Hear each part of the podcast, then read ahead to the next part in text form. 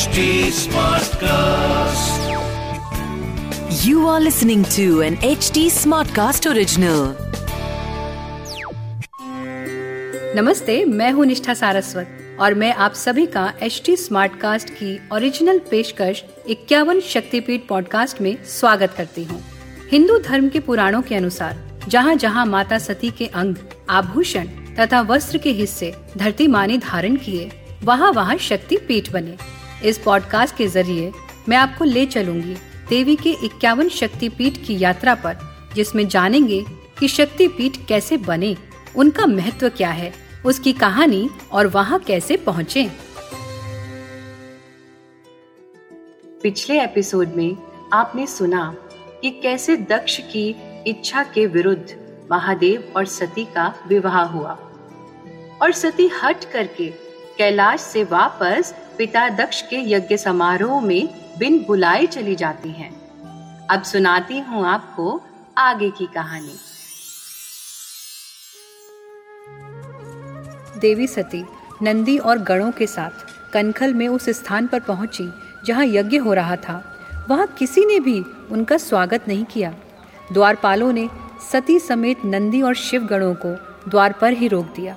तब उन्हें अपने मायके के द्वारपालों को आग्रह करके अकेले ही प्रवेश करना पड़ा।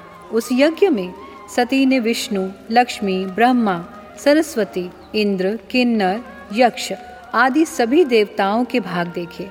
परंतु शिव भाग उन्हें नहीं दिखा। तब सती को बहुत क्रोध आया।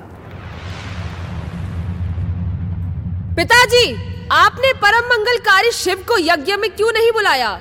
उनके भाग के बिना तो कोई भी यज्ञ पूर्ण नहीं हो सकता। तुम यहाँ क्यों आई हो? मैंने तुम्हें और उस पाखंडी को आमंत्रित नहीं किया। तुम्हारा यहाँ कोई काम नहीं। चली जाओ यहाँ से। अब तुम उस अधनंगे कपाली शिव की पत्नी हो जो भूत प्रेतों का स्वामी है। दुरात्मा कपाली ढोंगी नाट्य करने वाला स्वांग रचाने वाला शमशानवासी उसका इस महायज्ञ में कोई भाग नहीं। पिताजी बहुत हुआ अपमान। स्वामी रुक जाइए।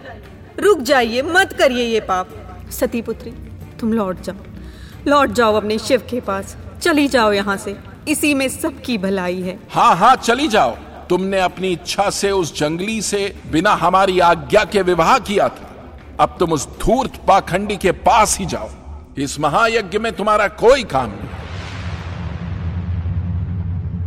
दक्षाइनी को तब महादेव की कई बातें याद आने लगी कि उन्होंने मुझे बहुत रोका था। समझाया था। सती ने अपने पिता से अनुरोध किया कि आप महादेव की निंदा ना करें, लेकिन दक्ष ने ना सुनी और महादेव के लिए अब शब्द कहने बंद नहीं किए। दक्ष द्वारा शिव के प्रति ऐसे निंदा और द्वेष से भरे वचनों को सुनकर देवी सती क्रोध से लंबी साँसें खींचते हुए बोली, प्रजापति दक्ष, बहुत हुआ। जो महादेव की निंदा करता है अथवा उनकी निंदा सुनता है। वो तब तक नरक में रहता है जब तक चंद्रमा और सूर्य विद्यमान है। पितामह ब्रह्मदेव श्री हरि आप कैसे महादेव के बिना इस यज्ञ में आहुति स्वीकार कर रहे हैं? आप सभी देव, देविया, यक्ष, ऋषि, मुनि, किन्नर कैसे महादेव का मान सुन रहे हैं? सती के आग्रह पर भी दक्ष ने कटु वचन बोलने बंद नहीं किए। फिर उन्होंने क्रोध में महाकाली का रूप धारण कर लिया और बोली मूर्ख दक्ष तुम्हारी तपस्या के फल स्वरूप मैंने तुम्हारे घर में जन्म लिया था। परंतु अब तुम्हारे ही द्वारा उत्पन्न इस शरीर को मैं अपनी योग अग्नि से नाश कर इस यज्ञ का विनाश करूँगी। ऐसा कहकर देवी सती सभी देवताओं के देखते देखते यज्ञ अग्नि में प्रवेश कर गई। अपनी योग अग्नि से उन्होंने स्वयं को भस्म कर डाला। उनका शरीर वहीं गिर पड़ा। भक्तजन आज भी कनखल में उस स्थान को पूजने जाते हैं, जहाँ सतयुग में ये सारे घटनाक्रम हुए। साथ ही ये घटनाक्रम हमें सिखाते हैं कि हमें कहीं भी बिना बुलाए नहीं जाना चाहिए। कनखल उत्तराखंड के हरिद्वार शहर से बिल्कुल सटा हुआ है। गंगा के पश्चिमी किनारे पर स्थित कनखल के विशेष आकर्षण, प्रजापति मंदिर, दक्ष महादेव मंदिर, सती घाट के नाम से वह भूमि है, जहाँ पुराणों के अनुसार शिव ने सती के प्राणोत्सर्ग के पश्चात दक्ष यज्ञ का ध्वंस किया था। कनखल आश्रमों तथा विश्व प्रसिद्ध गुरुकुल कांगड़ी विश्वविद्यालय के लिए भी जाना जाता है। यहाँ पर बस, ट्रेन, पैदल या किसी भी माध्यम से साल के किसी भी समय यात्रा की जा सकती है। यहाँ के अधिकांश निवासी ब्राह्मण हैं। सती के भस्माभिभूत शरीर के धरती पर गिरते ही वहाँ हाहाकार मच गया। ये समाचार सुनकर भगवान शिव क्रोध और शोक से भरकर तांडव करने लगे। तत्पश्चात तीसरा नेत्र खुलने से वीरभद्र प्रकट हुए, जो यम के समान भयानक रूप वाले थे। उन्होंने भगवान शिव की आज्ञा से यज्ञ स्थल पर जाकर दक्ष का सर काट डाला। फिर भगवान शिव वहाँ प्रकट हुए। देवी सती के मृत शरीर को देखकर वो सुध बुद्ध खो बैठे और एक सामान्य मानव की तरह चिल्ला चिल्ला कर अश्रु बहाने लगे। सती! सती! मैंने तुम्हें समझाया था। यज्ञ में तुम्हारा अहित होगा। रुक जाओ, मत जाओ। क्यों नहीं सुनी तुमने मेरी सती? तुम्हारे हट से आज हम अलग हो गए, बिछड़ गए सती। सती!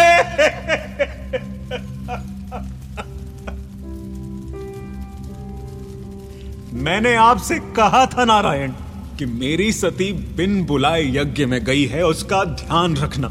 सती को कोई कष्ट नहीं होना चाहिए। किंतु देखो आज मेरी सती की क्या दशा हो गई। हे भोलेनाथ एक ही पल में मेरा संसार टूट गया। कृपा करिए महादेव मेरी पुत्री भी चली गई मेरे स्वामी भी चले गए। दया कर दीजिए क्षमा दान दीजिए प्रजापति दक्ष को। अब तो उनका सिर भी धड़ से अलग हो गया है। कृपा करें इन्हें जीवन दान दे दीजिए भोलेनाथ। सही कह रही है प्रसूति। दक्ष को उसके कर्मों की सजा मिल चुकी है। महादेव, उसे क्षमा कर पुनर्जीवित कर दीजिए। दक्ष के बिना सृष्टि का संचालन कठिन हो जाएगा।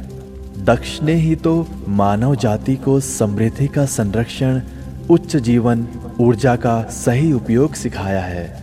उसे अभी बहुत से कार्य पूर्ण करने हैं, जिसके लिए दक्ष का जन्म हुआ था। कृपा करें, उसे जीवन दान दें। ब्रह्मदेव के आग्रह पर शिव ने माता प्रसूति के पति दक्ष को क्षमा कर दिया और बकरे का सर जोड़कर उसे जीवन दान दिया। उसके बाद दक्ष भगवान शिव का परम भक्त बन गया। इसके बाद भगवान शिव अपनी सुध बुद्ध खोकर एक आम व्यक्ति की तरह सती के मृत शरीर को लेकर तीनों लोकों में भटकने लगे। संसार में आसुरी शक्तियों की वजह से त्राही त्राही मचने लगी। तब भगवान विष्णु और ब्रह्मदेव आग्रह करते हैं कि आप कई वर्षों से ऐसे ही लोक परलोक भटक रहे हैं। आप सती के शरीर को विदा कर कैलाश वापस लौट चलिए और सृष्टि को नाश से बचा लीजिए। लेकिन उनके आग्रह पर भी शिव नहीं मानते। शिव कहते हैं, कैसी सृष्टि? कैसी शक्ति? मेरी शक्ति मेरी सृष्टि तो सती थी। सती नहीं तो मैं कुछ भी नहीं। शक्ति बिन शिव केवल शव है। केवल शव। शिव एकांत में रहने की इच्छा बता ब्रह्मदेव और भगवान विष्णु को लौट जाने को कहते हैं। हे नारायण महादेव, जो सदैव माया से दूर रहे, ये उन्हें क्या हो गया है? त्रिमूर्ति होने की ये कैसी सजा? हम सती को पुनः जीवित क्यों नहीं कर सकते?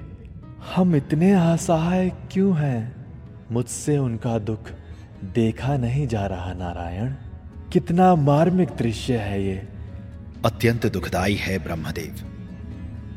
लेकिन इससे भी ज़्यादा दुखदाई वो होगा। जो अब होने वाला है। शिव शक्ति के अभाव में धरती और स्वर्ग पर आसुरी शक्तियों का राज्य हो गया। तब दुखी होकर देवता पुनः नारायण के पास पहुँचे। देवताओं के आग्रह और प्रार्थना पर नारायण बताते हैं कि त्रिदेव के अभाव में वो केवल एक ही बार अपनी शक्तियों का इस्तेमाल कर सकते हैं। सभी देवतागण मिलकर फैसला करते हैं कि तारकासुर के वध की जगह, शिव की वेदना को खत्म करना चाहिए, जो कि माता सती के शरीर के टुकड़े कर धरती पर समाहित होने से ही पूर्ण होगा। विष्णु ने अपने सुदर्शन चक्र को उनके शरीर को विच्छेदित करने के लिए भेजा और वो सभी टुकड़े धरती पर गिरे। जिन स्थानों पर ये अंग और आभूषण गिरे, उन्हें शक्ति पीठ कहा गया। महादेव की ये दशा देखकर ब्रह्मा और विष्णु ने आदि शक्ति की स्तुति की और उनसे महादेव का शोक हरने के लिए प्रार्थना की। तब शिवा देवी ने महादेव को दर्शन देकर कहा, शंभु शंभु, ये आपने अपनी क्या दुर्दशा कर ली है? आपको क्या हो गया है ये आप कैसे भूल गए कि शिव और शक्ति एक दूसरे से पृथक नहीं है? आप लौट जाइए कैलाश को। शीघ्र ही मैं हिमालय की कन्या पार्वती के रूप में जन्म लूँगी और आप मेरा पानी ग्रहण करेंगे।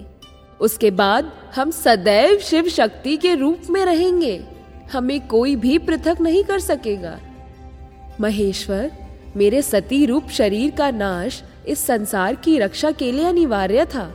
मेरे शरीर के विभिन्न अंग और आभूषण जिन स्थानों पर गिरे हैं, वहाँ पर वो पिंड रूप ले चुके हैं। ये स्थान शक्ति पीठ कहलाएँगे। और इन स्थानों पर कोई भी आसुरी शक्ति वास नहीं कर पाएगी। मेरे ये शक्ति पीठ युगो युगो तक संसार की रक्षा करेंगे। आप जाइए प्रभु, और उनकी सुरक्षा सुनिश्चित कीजिए। देवी के दर्शनों से महादेव शांत हुए, और उन्होंने स्वयं शक्तिपीठों की स्थापना की, और उनकी रक्षा के लिए हर शक्तिपीठ पर एक भैरव रूप को प्रतिस्थापित किया।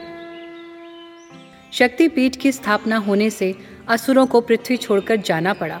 इस प्रकार शिव शक्ति ने अपनी लीला से संसार को स्वस्थ किया और हमें हमारे शक्तिपीठ मिले जहाँ देवी भैरव के साथ अपने विभिन्न रूपों में आज भी विद्यमान हैं। शक्तिपीठों की संख्या विभिन्न पुराणों में अलग अलग बताई गई है जैसे तंत्र चूड़ामणि में बावन देवी भागवत में 108, देवी गीता में बहत्तर और देवी पुराण में इक्यावन बताई गई है। देवी के बावन शक्तिपीठों की व्यापक मान्यता है। ये शक्तिपीठ भारत, बांग्लादेश, नेपाल, पाकिस्तान, श्रीलंका और तिब्बत में स्थित हैं। शक्तिपीठों के बारे में मान्यता है कि देवी सती के अंग जिन स्थानों पर गिरे, उन स्थलों की यात्रा और वहाँ उपासना करने से व्यक्ति के संबंधित अंग में अभूतपूर्व शक्ति का संचार हो जाता है। वहाँ उनके अंगों से संबंधित विभिन्न साधनाएँ सिद्ध की जा सकती हैं और हर मनोकामना पूर्ण होती है। इन स्थानों पर कोई भी नकारात्मक शक्ति टिक नहीं सकती, क्योंकि ये स्थल सदाशिव और आदि शक्ति के एकाकार स्वरूप की दिव्य शक्ति का परिणाम है। कालांतर में देवी सती ने पर्वतराज हिमालय और अप्सरा मैनावती की पुत्री पार्वती के रूप में पुनर्जन्म लिया। अपनी वर्षों की कठोर तपस्या से उन्होंने महादेव को प्रसन्न कर अपने पति रूप में प्राप्त किया। फिर प्रकृति और पुरुष के मिलन से उत्पन्न हुए शिव शक्ति के पुत्र कार्तिकेय। महादेव के वीर पुत्र ने देवासुर संग्राम में देवताओं का सेनापति बन समस्त असुरों का नाश किया, जिसमें असुर तारकासुर का वध हुआ और स्वर्ग को दैत्यों से मुक्त करके देवताओं को उन्होंने उनका अधिकार दिलाया। इसके बाद महादेव और गौरी पुत्र गणेश का जन्म हुआ। फिर बहन अशोक सुंदरी और इसी प्रकार महादेव का परिवार बढ़ता गया और वो देवों के देव होने के बाद भी धरती पर ही कैलाश में घर बसाकर रहने लगे। ये मान्यता है कि आज भी भगवान शंकर अपने परिवार के साथ हिमालय की चोटियों के बीच कैलाश में गृहस्थ जीवन जी रहे हैं और संसार का निरंतर कल्याण कर रहे हैं। तो आप ही बताइए क्या इससे सुंदर कोई प्रेम कहानी हो सकती है?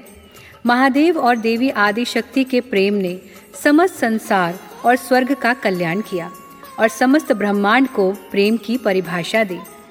थोड़ा गहराई से सोचेंगे तो समझेंगे कि सती रूप कोई भी आत्मा जो मनुष्य रूप में है, वो अपने तप और साधना से परमात्म रूप शिव को पा सकती है और इसका मार्ग सिर्फ़ प्रेम और भक्ति ही है। अगले एपिसोड से हम शुरू करेंगे अपने इक्यावन शक्तिपीठों की यात्रा।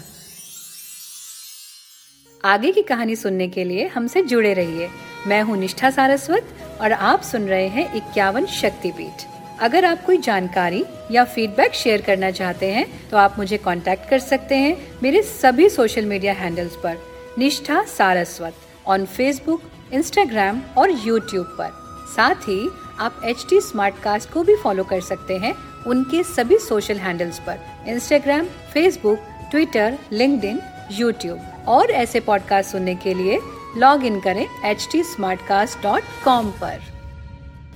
इस पॉडकास्ट सीरीज़ को केवल मनोरंजन और जानकारी के लिए बनाया गया है। इसमें साझा किए गए इक्यावन शक्ति पीठों की जानकारी का आधार आपसी कही सुनी और पौराणिक किताबें हैं। इससे हमारा उद्देश्य किसी भी मनुष्य, जाति या समाज की धार्मिक भावनाओं को ठेस पहुँचाना नहीं है। इसलिए इससे जुड़े किसी भी विवाद के हम उत्तरदायी नहीं है। इसकी narration research and writing Nishtha Saraswat ने की है। Direction and production Diksha Chaurasia editing and sound designing Amrinder Singh ने की है। इसमें महादेव की आवाज़, आरजे रघु रफ्तार ने, विष्णु की आवाज़, विपिन सिंह ने, दक्ष की आवाज़, आरजे शरत ने, सती और आदिशक्ति की आवाज़, दीक्षा ने और ब्रह्मा की आवाज़ आशीष भूसाल ने दी है।